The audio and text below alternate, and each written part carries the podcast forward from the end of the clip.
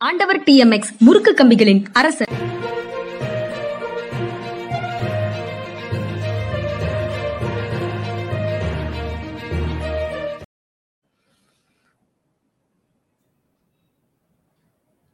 வணக்கம் இது மனிதா மனிதா.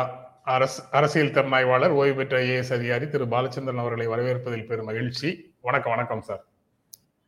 வணக்கங்க வணக்கம். சார் செங்கோட்டையன் நேற்று செய்தியாளர்களை சந்தித்தார். அதுல வந்து தமிழகத்தில் மாற்றத்தை உருவாக்கும் ஈரோடு கிழக்கு தொகுதி இடைத்தேர்தல் அப்படின்னு அவர் சொல்றாரு. எந்த விதமான மாற்றத்தை அரசியல் ரீதியாக அவருடைய அணிக்குள்ள இருந்து ஏதேனும் மாற்றங்கள் நிகழ்கின்றன நிகழப்போகுதா? அப்படிங்கிறது தெரியல. அது பற்றிய கேள்விக்கும் யார் யார் கூட்டணியில இருக்கிறாங்க? அப்படிங்கிறத வந்து எடப்பாடி பழனிசாமி அவர் சொல்லுவாரு இன்னும் இரண்டு மூன்று நாட்கள்ல சொல்லுவாரு அப்படின்னு சொல்றாரு. கூட்டணியில் யார் யாருங்கிறத கூட அவர் சொல்லுவாரு அப்படின்னு சொல்ற அளவுக்கு அந்த டோன் வந்து மாறிட்டு இருக்குதோ அப்படின்னு தோணுது. நீங்க எப்படி பார்க்கறீங்க? நான் எப்படி பார்க்குறேன்னா EPS is emerging as the strong leader of ADMK faction அவர் தான் இன்னைக்கு ஸ்ட்ராங் லீடர். வந்து எமர்ஜ் ஆகிக்கிட்டு இருக்காருன்னு நினைக்கிறேன். அதுக்கப்புறம் அவர் ஒரு தீர்மானத்தோட வந்துட்டாரு. பிஜேபி வந்தா சரி வரலனாலும் சரி. அப்படிங்கிற தீர்மானத்தோட இருக்காரு. அந்த தீர்மானத்துல வந்து மாறுதல் இல்லை. நான் இதை வரவேற்கிறேன். இவங்க ஒருவேளை தோத்து போலாம் ஏடிஎம்கே. ஆனா அந்த தீர்மானத்துல தொடர்ந்து இருந்தாங்கன்னா இந்த மதசார்பற்ற ஆம், அரசியல். தன்மைக்கு வந்து ஆதரவு கொடுக்கறவங்க ஆதரவு கொடுக்கறவங்க ஒரே அடியா திமுக பக்கம் இல்லாம மறுபடியும் அதிமுக பக்கமும் வந்து திரும்புறதுக்கு வந்து சான்ஸ் இருக்கு. இதுல அட்வான்டேஜ் என்ன இருக்கும்னா தமிழகம் வந்து மறுபடியும் வந்து தன் மதசார்பற்ற அரசியல் தன்மையை நிலைப்பாட்டினை உறுதிப்படுத்திக் கொள்ள முடியும். இந்த பாஜகவை வந்து தனிமைப்படுத்தினார்கள் என்றால் இரண்டு கட்சிகளுமே சேர்ந்து தனிமைப்படுத்தினார்கள் என்றால் அது தமிழ்நாட்டுக்கு நன்மை பயக்கும். அதுல சந்தேகமே கிடையாது. இவங்க வந்து இன்னைக்கு வந்து இந்த போட்டியில வந்து இந்த எலெக்ஷன்ல வந்து அவர் தோத்துட்டாருனா கூட we will have no truck with பிஜேபின்னு உறுதியான நிலைப்பாட்டை எடுத்தா ஏடிஎம்கே வளரும். அதுல சந்தேகம் கிடையாது. ஆனால் இவங்க பிஜேபியோட சேர்ந்துக்கிட்டே இருந்தாங்கன்னா பிஜேபி உள்ள இருந்தே இவங்களை வந்து காலி பண்ணிடுவாங்க இதில் வந்து பிஜேபி வந்து நான் வந்து சதிகாரர்கள்னு சொல்ல அவங்க இவங்க அரசியல் பண்ணுறாங்க அவங்களும் அரசியல் பண்ணுறாங்க அதுதான் அரசியல். இவங்க அந்த அரசு அவங்களுடைய அரசியலுக்கு பலியாகாமல் இவங்க இருந்துக்கணும். இன்னைக்கு வரைக்கும் இவங்களுக்கு அந்த தெளிவு இல்லை. இப்போ சொல்கிறத பார்த்தா அந்த தெளிவு இருக்க மாதிரி இருக்குது அந்த தெளிவு ஏற்பட்டால் இவர்களுக்கும் நல்லது தமிழ்நாட்டுக்கும் நல்லது. அப்படி ஒரு நிலை வந்தால் பாரதிய ஜனதா கட்சி திரும்பவும் ஆறாவது ஏழாவது இடத்துல போய் திரும்ப ஒரு ப்ரெஷர் குரூப்பாக மட்டும்தான் இருக்க முடியும். அதிகாரத்துக்கு வந்த வந்த தொனியில அவங்களால தொடர்ந்து பேச முடியாது. தமிழ்நாட்டின் அரசியலை மதம் சார்ந்த அரசியலாக இழுத்துட்டு போவதற்கான வாய்ப்பு ரொம்ப குறைஞ்சு போகும் அப்படின்னு பார்க்கலாமா சார்? ஆமா நான் அப்படித்தான் நினைக்கிறேன். அது வந்து தமிழ்நாட்டுக்கு நல்லதுன்னு சொல்லி நினைக்கிறேன். அந்த மாதிரி நிலைமை இந்தியா முழுதும் வந்தா இந்தியாவுக்கு நல்லது. இந்தியாவுக்கு வர்ற வாய்ப்பு இப்போதைக்கு இல்லை. ஏன்னா இவங்க செய்யறது எல்லாமே வந்து குஜராத் வந்துங்க அவங்களுக்கு வந்து ஒரு டெஸ்ட் கேஸ் அந்த கோத்ரா இன்சிடென்ட்டுக்கு அப்புறம் முஸ்லீம்கள் மேலே எடுத்த தா நடந்த தாக்குதலுக்கு அப்புறம் மோடி ரொம்ப தைரியமாக வந்து எலெக்ஷனை வந்து கால் ஃபார் பண்ணார். ஆனால் அந்த எலெக்ஷனில் வந்து இஷ்யூ என்ன? மெஜாரிட்டி ஹிந்துஸ் இங்கே வந்து பாதிக்கப்படுறாங்க. அதை எதிர்த்து நான் நின்னேன்னா உடனடியாக என்னைய வந்து மதவெறியன்னு சொல்கிறாங்களே அப்படின்னு மதத்தின் அடிப்படையில் மக்களை ஒன்றுபடுத்துவதில் அவர்கள் வெற்றி கண்டார்கள். அது இந்த நாட்டுடைய ஜனநாயகத்துக்கு வந்து ரொம்ப பெரிய அடி. அந்த டெஸ்ட் கேஸை இந்தியா பூரா ரிப்பீட் பண்ணணும் அப்படின்னு சொல்லி தான் அவங்க மோதியை இங்க கொண்டு வந்து உட்கார வச்சாங்க.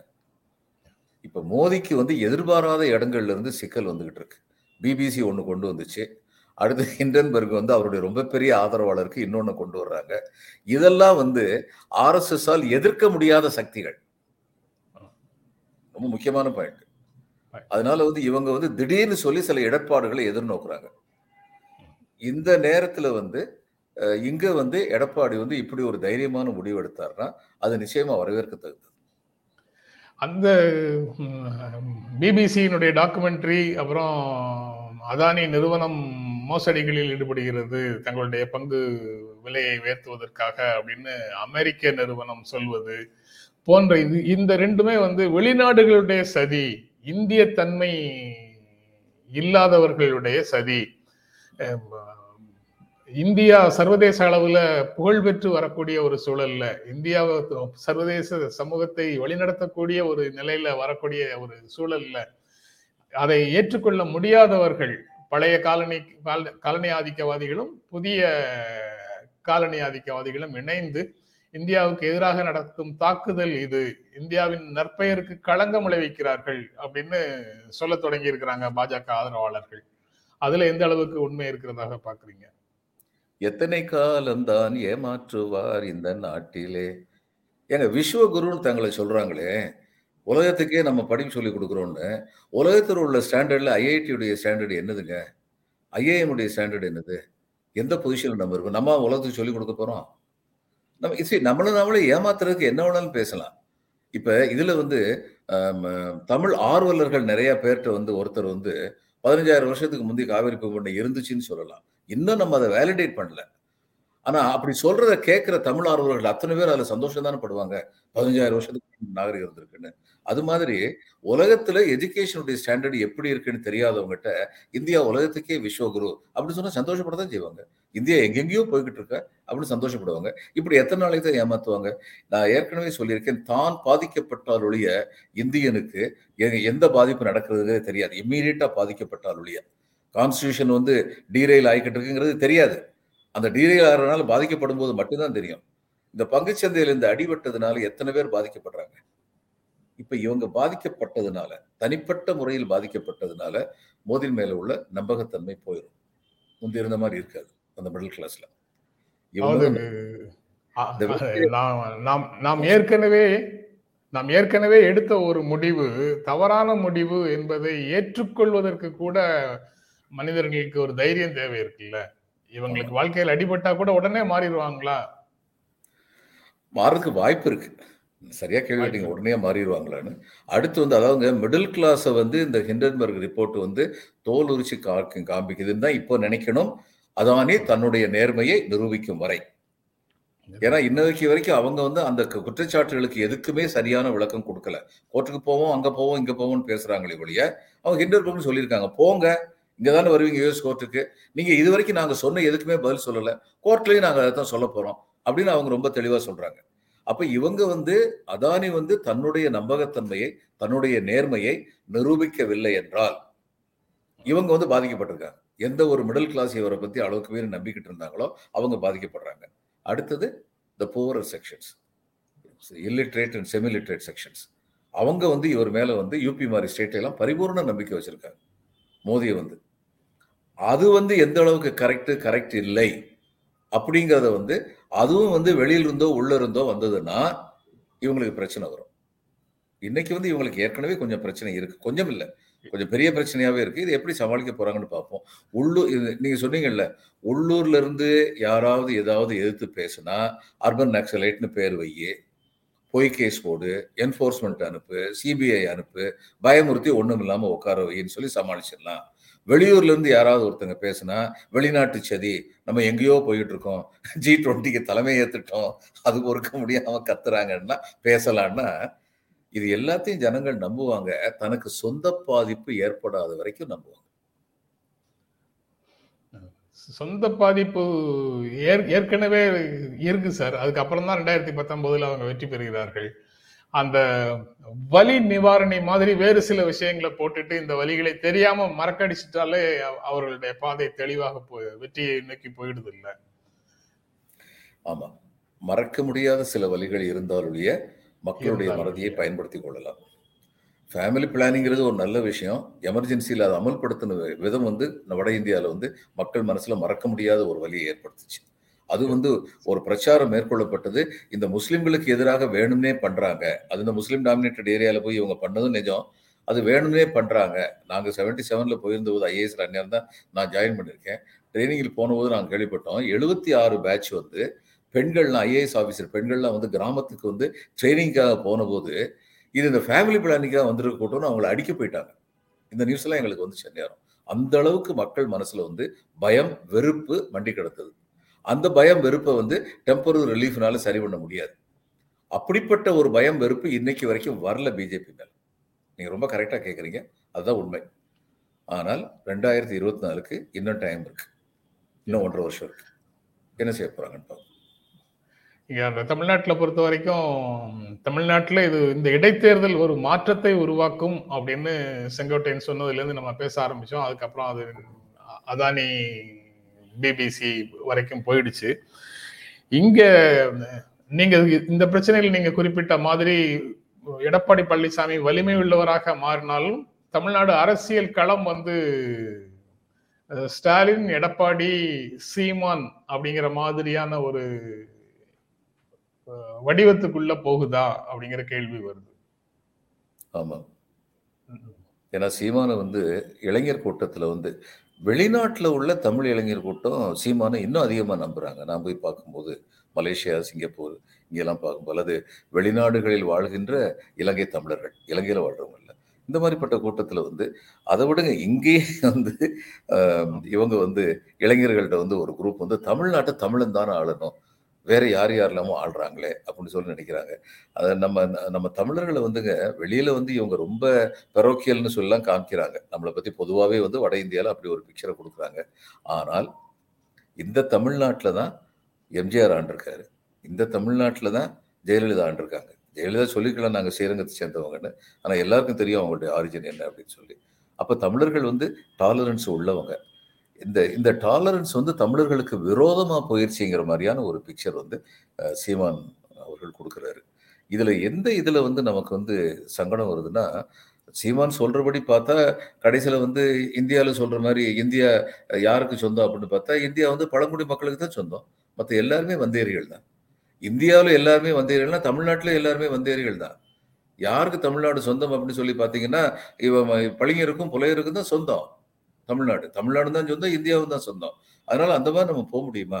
There has to be a cut off year Thirikuda Rasappa Kavirayar வந்து நீங்கள் வந்து அவருக்கு ஃபினான்ஷியலி சப்போர்ட் பண்ண இவரை வந்து தெலுங்கு பேசின ஜமீன்தார் வந்து நீங்கள் வந்து ஒருத்தர முடியுமா? அல்லது தெலுங்கராக இருந்து அற்புதமான காவியங்கள் படித்தவங்களை வந்து நம்ம வந்து இது பண்ணிட முடியுமா? இந்த தமிழ்நாட்டில் வந்து பல நூற்றாண்டுகளாக வாழ்ந்துகிட்டு இருக்காங்கள தமிழர்கள்னு சொல்லிட முடியுமா? நமக்கு இதில் ஒரு தெளிவு வேணும்னு சொல்லி நான் நினைக்கிறேன் சீமான் வந்து இன்னைக்கு வந்து இவங்களை வந்து இளைஞர்களை வந்து ஈர்க்கின்றார் அப்படின்னு நானும் நினைக்கிறேன். இளைஞர்னா எல்லார் இளைஞர்களும் இல்லை பல இளைஞர்களை.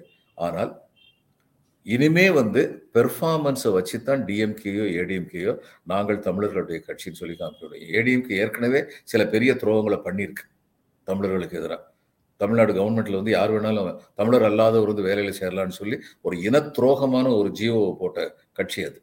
They have to make comments for it அதனால் அவங்களுக்கு முன்னாடி உள்ள சவால் வந்து ரொம்ப பெரிய சவால். சீமான் வந்து அதை வந்து பயன்படுத்த பார்ப்பார். எனி அரசியல் any politician will try to exploit the opportunities அதனால் நீங்கள் ரொம்ப கரெக்டாக சொன்னீங்க. இந்த மூணு பேரை சுற்றி தான் அரசியல் சுழலுமா? சுழல்றதுக்கான வாய்ப்பு இருக்கு. எழுபத்தி ரெண்டுல அதிமுக உருவானதற்கு பிறகு இப்போது ஐ- ஐம்பது வருஷம் ஆயிடுச்சு. இந்த ஐம்பது வருடங்கள்ல திமுக அதிமுகவுக்கு மாற்றாக கிளம்பிய எல்லாரும் வந்து ஒரு பத்து சதவீத வாக்குகளை பெற முடியாமல் கடைசியில அவர் இந்த இரண்டு பேர்ல யாரோ ஒருவருடன் கூட்டணிக்குன்னு போய் சேர்ந்துட்டாங்க. இப்போ ஏழு சதவீதம் ஏழரை சதவீதம் ரேஞ்சுக்கு சீமான் வாக்குகளை பெறுகிறார்னு வச்சுக்கிட்டாலும் அதிகபட்சமாக ஒரு பத்து சதவீதத்தை தொட்ட தொட்ட பிறகும் அவரால் என்ன இம்பாக்டை ஏற்படுத்த முடியும்? ஆனால் அவங்க அவங்க அதை பற்றி கவலைப்படலை. நாங்கள் படிப்படியாக வளருவோம். நாங்கள் படிப்படியாக இருபது இருபத்தஞ்சை தொட்டுட்டு நாங்கள் ஆட்சி அமைப்போம் அப்படின்னு சொல்றாரு. அதற்கு இன்னும் எவ்வளவு காலம் பிடிக்கும்? அல்லது இங்கே வேறு சில கெமிக்கல் ரியாக்ஷன்ஸ் நடக்காம ஏதேனும் ஒரு கட்சி வந்து தேயாமல் இன்னொருவர் வளர்வதற்கு வாய்ப்பு இல்லை அப்படி இருக்கும்போது இந்த இந்த- அவங்களுடைய இந்த அணுகுமுறை எவ்வளவு தூரம் அவர்களுக்கு வெற்றியை கொடுக்கும்னு நினைக்கிறேன் அந்த அளவுக்கு சீமானுக்கு வந்து டைம் இருக்குமான்னு எனக்கு தெரியலைங்க. அவருடைய இன்னைக்கு he's in his fifties I think இல்லைங்களா? அவங்க வந்து அவங்க எதிர்பார்த்த வளர்ச்சி அடைகிறதுக்கு குறைஞ்சது பத்து வருஷம் ஆகும். அது இதே மாதிரி சுச்சுவேஷன் இருந்ததுன்னா குறைஞ்சது பத்து வருஷம் ஆகும்.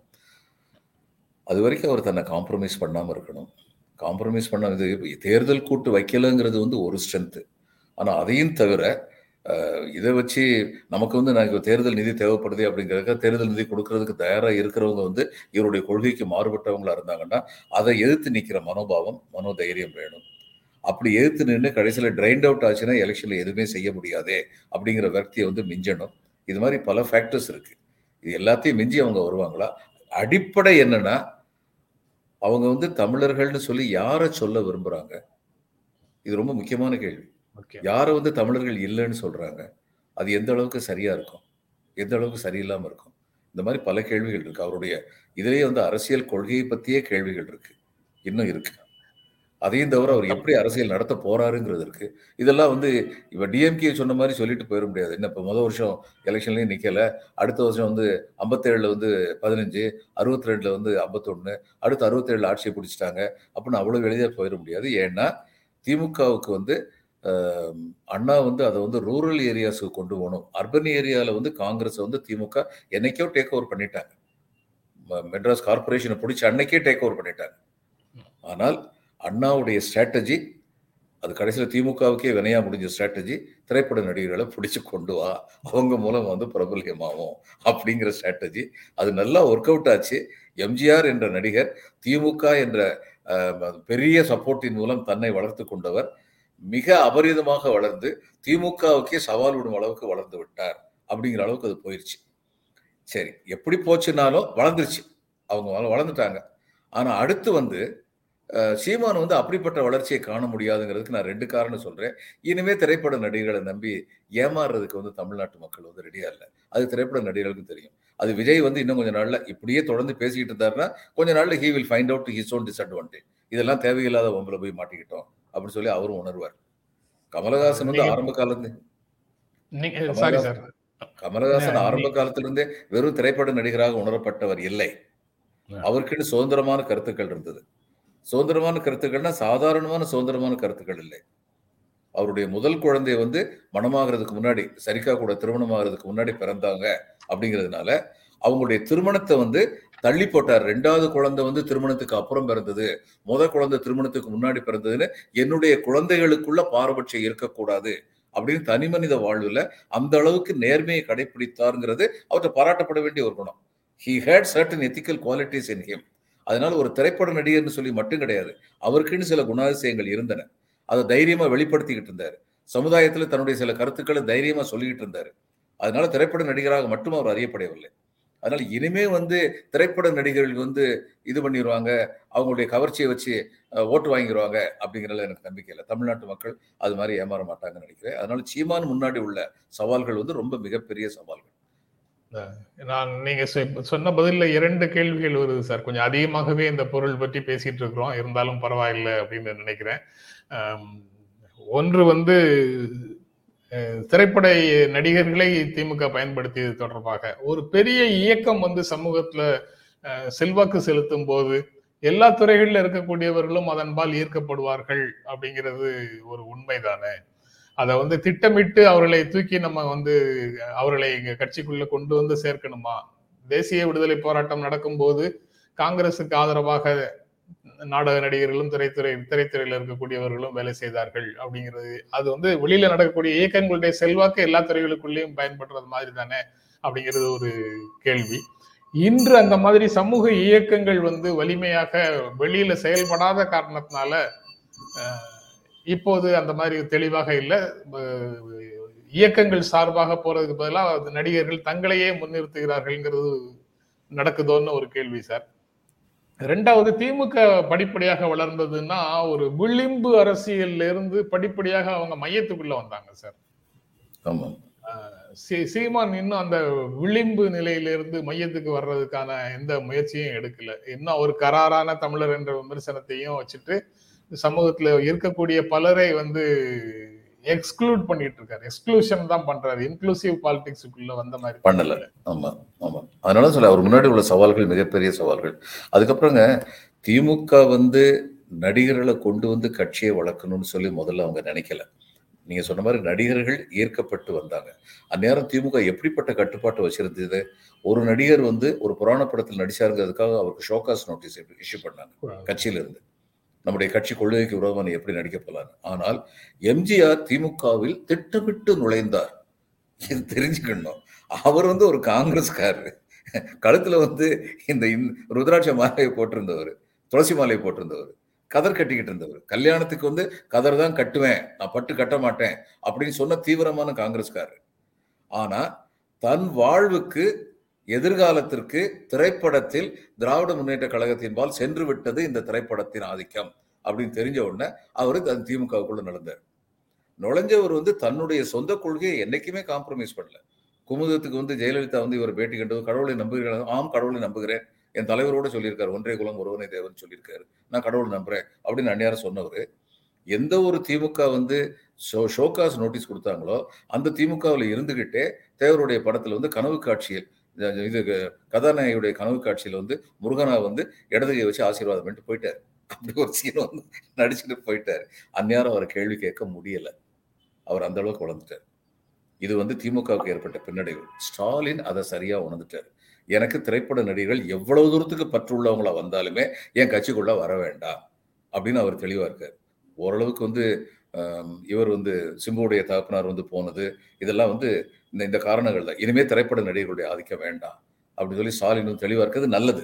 இன்னைக்கு உள்ள நிலைமையில திமுகவுக்கு வந்து அது ரொம்ப நல்லதுன்னு சொல்லி நினைக்கிறேன். மையப்பகுதிக்கு திமுக வந்துட்டாங்க.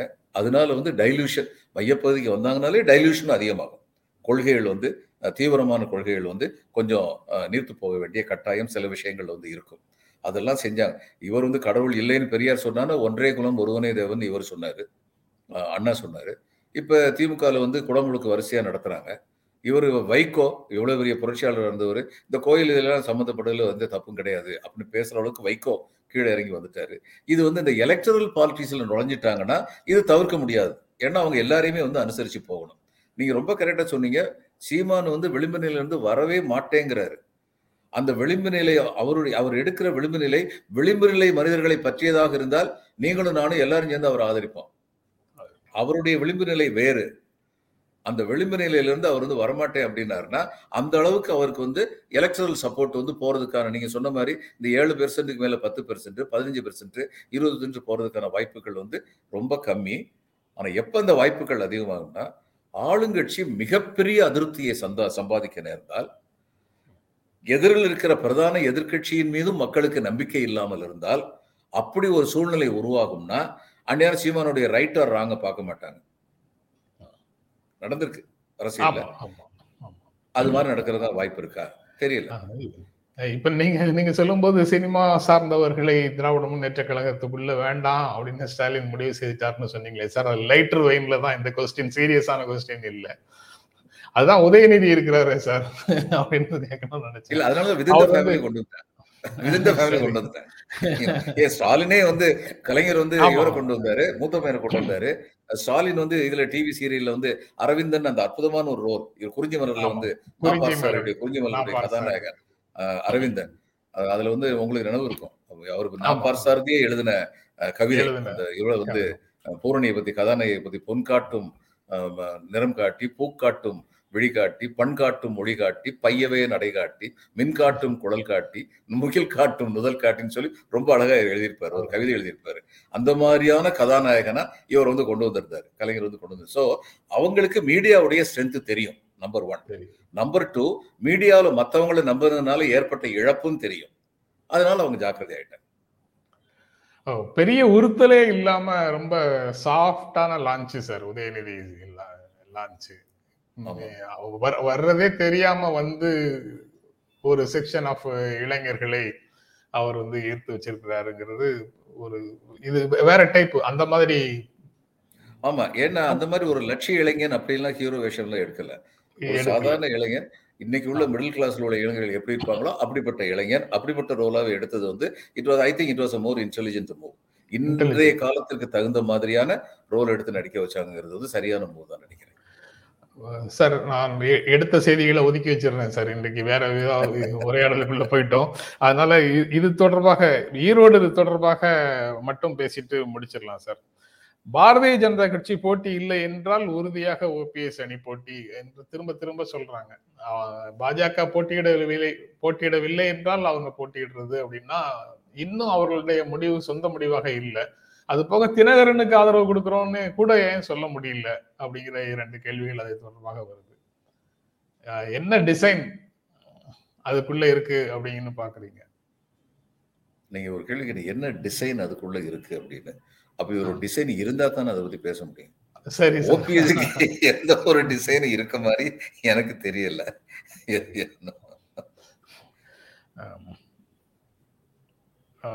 அதுதான் சார்.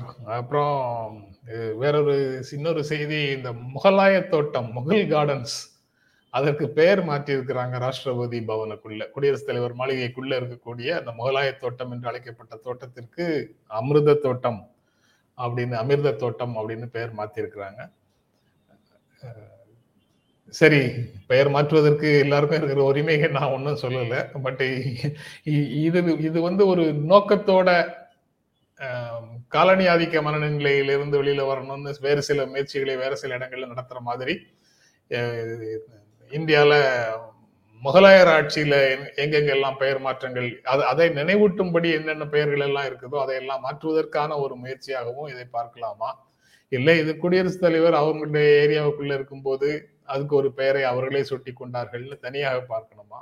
தனியா பார்க்க முடியாது. குடியரசுத் தலைவர் மாளிகை அவருக்கு சொந்தமானது கிடையாது. அது அவருக்கு சொந்தமானது இல்ல. ஆமா நாட்டுடைய சொத்து அதுல வந்து அவர் அனுமதிக்கப்பட்டிருக்கிறார். அங்க இருக்கிறதுக்கு அவ்வளவுதான். இது அதாவது ஒரு பாரம்பரியம்னு ஒண்ணு இருக்கு. அந்த பாரம்பரியம் வந்து நம்ம வந்து பன்முகத்தன்மை கொண்ட ஒரு நாடு இந்தியா அப்படிங்கிற பாரம்பரியத்தில் நம்பணும்னா ஆமா மொகல்ஸ் கொஞ்ச நாள் வந்து இங்க வந்து அரசாண்டார்கள் உண்மைதான். அவருடைய ஆட்சியில் நன்மைகள் தீமைகள் ரெண்டுமே நடந்தன உண்மைதான். முகல் கார்டன்ஸ்னு பேர் வச்சிருக்கிறோம் அப்படிங்கிறது வந்து அந்த பாரம்பரியத்தில் பாரம்பரிய சின்னத்துடைய ஒரு அடையாளம் தான் அப்படின்னு சொல்லிட்டு போயிடலாம். அதுக்கு மேலே பேச வேண்டியதில்லை.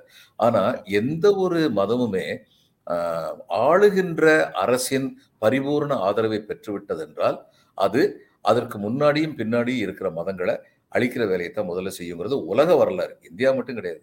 இப்போ இதில் வந்து ரோமில் வந்து நீங்கள் போய் பார்த்தீங்கன்னா அந்த சர்ச்சை அத்தனையும் அதுக்கு முன்னாடி இருந்த அந்த கெத்திக் ரிலிஜன் இருக்கே அந்த ரிலிஜனுடைய கோயில்களை தான் இவங்க வந்து சர்ச்சாக மாற்றினாங்க அப்படிங்கிறது அவங்க வந்து அந்த வரலாற்று ஆய்வாளர் அதை ஏற்றுக்கிறாங்க உண்மையை ஒத்துக்கிறாங்க. இங்கே வந்து அது மாதிரி இப்போ இவங்க வந்து நம்ம திருப்பதி ஏழுமலையான் கோயிலில் வந்து எம்எஸ் வந்து ஒரு இதில் எழுதியிருந்தாங்க. எம்எஸ் வந்து அந்த சிலையை வந்து ஆலிங்கனம் பண்ணணும்னு சொல்லி விரும்புனாங்களா வழக்கமாக அதை அனுமதிக்கிறது இல்லை ஆனால் கேட்டவங்க எம்எஸ்ங்கிறனால அது அனுமதிக்கப்பட்டார்கள். அவங்க சிலையை ஆலிங்கனம் பண்ணும்போது சிலையில் பின்னாடி வந்து அந்த கட்சியில பின்னாடி வந்து சடை இருந்தது அந்த சிலைக்கு. அப்படின்னு அவங்க ஷாக்ட் ஆனாங்க. அப்படின்னு சொல்லி சொன்னால் இது இவன் வந்து பாலாஜி வந்து முதல்ல வெங்கட சுப்பிரமணியனாக இருந்தாருங்கிற அளவுக்கு தான் நம்மளாம் சண்டை போட்டுக்கிட்டு இருக்கோம். அதுக்கு முன்னாடி அது வந்து இதாக இருந்ததா? இது பெண் தெய்வத்துடைய கோயிலாக இருந்ததா? அப்படிங்கிற வினா வருது. இதுக்கெல்லாம் வந்துங்க நமக்கு வந்து ஜெனராசிட்டி இருக்கணும். இப்படித்தான் கோயில்கள் பரிணாம வளர்ச்சி பெற்றன பல கோயில்கள். அப்படிங்கிறத அக்செப்ட் பண்ற ஜெனராசிட்டி இருக்கணும். சமண மத கோயிலா தான் திருப்பரங்குன்றம் முதல்ல இருந்தது. இவர் தோப்பா வந்து ரொம்ப அழகா வந்து அவர் அவர் பண்ண அந்த எஸ்டாப்ளிஷ்மெண்ட் இன்னைக்கு வரைக்கும் யாரும் டிஸ்பியூட் பண்ண முடியல. இதுல வந்து அழகர் கோயில் இருக்கிறது வந்து சமண கோயிலா தான் இருந்தது. அப்படின்னு அவர் சொன்னதை யாரும் டிஸ்பியூட் பண்ண முடியல. எல்லா விதமான ஆதாரங்களுடன் கொடுத்துருக்காரு. ஆனா மனநிலை எப்படி இருக்குன்னா இன்னைக்கு எனக்கு ஸ்ட்ரென்த் வந்துருச்சு என்னால முடிஞ்சதை நான் பாத்துக்கிறேன் அப்படிங்கிறதுனுடைய ஒரு வெளிப்பாடு. இந்த மாதிரி முகல் கார்டன்ஸ் பேரை மாத்துறதெல்லாம். பண்ணட்டும். அதுதான் வரலாறு மீண்டும் எழுதப்பட வேண்டும் இப்போது எழுதப்பட வேண்டும்னு சொல்வதனுடைய பின்னணியாகவும் இதைத்தான் புரிந்து கொள்ள முடியுது. Last but not the least sir ராகுல் காந்தியினுடைய பாதுகாப்பை அதிகரிச்சிருக்கிறாங்க. அது அதுக்கப்புறம் நேற்று பயணம் தொடங்கியது. அதாவது அதிகரிப்புனா முந்த நேற்று முன்தினம் எதுவுமே இல்லை. திடீர்னு யாரையும் காணும். அதனால நின்று போயிருந்தது. இப்போ நேற்று வந்து ஸ்டேட் போலீஸ் திரும்ப அந்த அவுட்டர் சர்க்கிளை எடுத்துக்கொண்டார்கள் அதன் பிறகு பயணம் தொடங்கியது அப்படிங்கிறது செய்தி. அப்புறம் மெஹபூபா முஃப்தி நேற்று இணைந்து கொண்டார். அதுக்கு முந்தின நாள் உமர் அப்துல்லா கலந்து கொண்டார். மெஹபூபா முஃப்தி கலந்து கொண்டார். பிரியங்கா காந்தி வதையரா நேற்று வந்திருக்கிறாங்க. நேற்று அதுல ஒரு போட்டோ இன்னைக்கு நாளிதழ்கள்ல இருக்கு சார். கரூர் எம்பி ஜோதிமணிய ஒரு கையை இப்படி பிடிச்சிட்டு ராகுல் காந்தியும் இன்னொரு கையில அப்படி பிடிச்சிட்டு பிரியங்கா காந்தியும் நடுவுல ஜோதிமணி சிரிச்சிட்டும் இருக்கிற மாதிரி ரொம்ப அன்பு மனிதம் ஒரு நட்பு நெருக்கம் எல்லாம் அந்த போட்டோக்குள்ள அவ்வளவு எல்லாமே வெளிப்படையாக அப்படி இருக்குது. ரொம்ப ரொம்ப நல்ல போட்டோவா இருந்தது அந்த போட்டோ இன்னைக்கு நாளிதழில் பார்க்கும்போது. இது எவ்வளவோ ராகுல் காந்தி இந்திய ஒற்றுமை பயணம் தொடர்பாக இன்றைக்கு இருக்கக்கூடிய செய்திகள். அந்த பாதுகாப்பு தொடர்பான விஷயங்களையும் மற்ற விஷயங்களையும் நீங்க எப்படி பாக்குறீங்க பாதுகாப்பு கம்மியா இருந்ததுன்னு சொல்லி ஸ்டேட் கவர்மெண்ட்டே ஒத்துக்கிட்டாங்க. அவுட்டர் ரிங் பாதுகாப்பு கொடுத்தது மூலம் ஒன்று. இன்னொன்று வந்து ஜோதிமணி மாதிரியான தலைவர்கள் emergence of people like Jothimani is a very healthy sign to Congress உள்ளூரில் உள்ளவங்களுக்கு அவங்கள பற்றி கருத்து வேறுபாடு இருக்கும். வளர்றவங்களை பற்றி ஏன் மம்தா பானர்ஜியை பற்றி அங்கே உள்ள வெஸ்ட் பெங்கால் காங்கிரஸில் எல்லாரும் தான் எதிர்த்தாங்க. இந்த அம்மா வந்தா எதனால? She was near to the people அதனால எதிர்த்தாங்க. இப்ப இது வந்துங்க காங்கிரஸும் பிஜேபியும் தமிழ்நாட்டை பொறுத்த மட்டும் சாட்டர்டே ஈவினிங் கிளப் மாதிரி தான் இருக்காங்க. இதுதான் உண்மை. ஜாலியா வந்து உட்காருவோம். கொஞ்ச நேரம் ஃப்ரெண்ட்ஸோட உட்காந்து பேசுவோம் கிளம்புவோம். அது ஏன்னா அதை தொண்டர்கள் வேணும்னா அதான் டிஎம்கே இருப்பாங்க இல்லை ஏடிஎம்கே இருப்பாங்க. அப்படித்தானே இத்தனை நாள் இருந்தது? இதை மாத்துறதுக்குன்னு சொல்லிட்டு யாராவது ஒரு லீடர் வந்தா அது எஸ்டாப்ளிஷ்டு ஸ்டேட்டஸ் கோ வந்து காலி பண்ணுதுங்கிறதுனாலயே பல பேருக்கு வந்து ஜோதிமணியுடைய எமர்ஜென்சி வந்து பிடிக்கல. அவங்ககிட்ட நிறைய இருக்கலாம் குறையும் இருக்கலாம். நான் என்ன சொல்றேன்னா ஜோதிமணி மாதிரியான தலைவர்கள் வந்தால் ஒழிய காங்கிரஸ் வந்து அடிமட்டத்துல வளராது. இட்ஸ் அ ஃபேக்ட் சந்தேகம் இல்லாத உண்மை. இவங்க வந்து அப்படித்தான் மம்தா பானர்ஜி வந்து காங்கிரஸ் வந்து ரிவைவ் பண்ண பார்த்தாங்க. திரும்ப திரும்ப முயற்சி பண்ணாங்க. ஜோ இவர் வந்து ஒரு தடவை அவங்களுக்கு அடிபட்ட ராஜீவ்காந்தி ராஜீவ் காந்தி கேட்டார். என்னமாச்சு உனக்கு? அப்படின்னு சொல்லி கேட்டார். இப்போ ராகுல் காந்தி எப்படி கை கோர்த்துட்டு போறாரோ அதே மாதிரி கேட்டார். கேட்ட உடனே இவங்கெல்லாம் சேர்ந்து அவங்க மேலே பாய பார்த்தாங்க. பாய பார்த்து என்ன பண்ணாங்க? அடுத்த எலெக்ஷனில் அவங்க தோக்கடிக்கிறதுக்கு வந்து காங்கிரஸ்காரங்களே வேலை பார்த்தாங்க. சோம்நாத் சாட்டர்ஜிட்டு அவங்க தோக்கட்டும். சோம்நாத் சாட்டர் சோம்நாத் சாட்டர்ஜி அல்லது மாலினி பட்டாச்சாரியா யாரோ ஒருத்தங்க நின்னாங்க. தோ- இந்த மாதிரி தோக்கடிக்கிறதுக்கு முயற்சி பண்ணாங்க. இப்போ இவங்க வந்து ஜோதிமணி மாதிரியான தலைவர்கள் வந்தால் இன்னும் அதிகமாக வந்தால் அது காங்கிரஸுக்கு நல்லது. எல்லா விதத்திலையும் ராகுல் வந்து காங்கிரஸுடைய பலத்தையும் பலவீனத்தையும் உணர்ந்திருக்காரு. முதல்ல வந்து அதுவே வந்து இவர் வந்து வள்ளுவர் சொன்னார் வினைவலியும் தன்வலியும் மாற்றான் துணைவலியும் தூக்கி செயல்னார். அதனால வந்து ராகுல் வந்து அந்த அளவில் வந்து he is emerging as a very mature political leader நாட்டுக்கு நல்லது. இது மாதிரி பிஜேபியில ரெண்டு பேரும் வந்தால் ஐ வில் வெல்கம் இட் நாட்டுக்கு நல்லது. ஜனநாயகத்துக்கு நல்லது. அதனால ராகுல் இன்னைக்கு வளர்றது ஜனநாயகத்துக்கு நல்லதுங்கிற அளவுல எனக்கு ரொம்ப சந்தோஷம். இந்த மாதிரியான சார் அப்படித்தான் சார் ஒரு சாமானியரை அவர் பார்த்துட்டு இருந்த வேலையை ராஜினாமா செய்ய சொல்லிட்டு கொண்டு வந்து தலைவராக்கி இருக்கிறோம் எல்லாரும் எதிர்க்கிறீங்களே சார்? அவரை நம்ம வந்து ரிசைன் பண்ணிட்டு தலைவராக நம்ம சொல்லல. அவரே ரிசைன் பண்ணிட்டு வந்தாரு. அவரா முடிவெடுத்துட்டு வந்தாரு. ஆனா எதை பாராட்டணும். அப்படி வந்து அவர் இத்தனை இடர்பாடுக்கு மத்தியிலையும் தன்னுடைய நிலையில இருந்து பிறழ்ந்து போகல. அது ரொம்ப பெரிய விஷயம். ரொம்ப பாராட்டப்பட வேண்டிய ஒரு விஷயம். எல்லாருக்கும் தெரியும் நிச்சயமா நம்ம யாரை பத்தி பேசுறோம். ரொம்ப ரொம்ப நன்றி சார். நிகழ்ச்சியில கலந்து கொண்டு உங்களுடைய கருத்துக்களை பகிர்ந்து கொண்டதற்கு எங்கள் நெஞ்சார்ந்த நன்றி. வணக்கம். வணக்கம் வணக்கம் சார். நண்பர்களே உங்கள் ஆதரவுக்கும் எங்கள் அன்பும் நன்றியும். மீண்டும் சந்திப்போம். நன்றி வணக்கம்.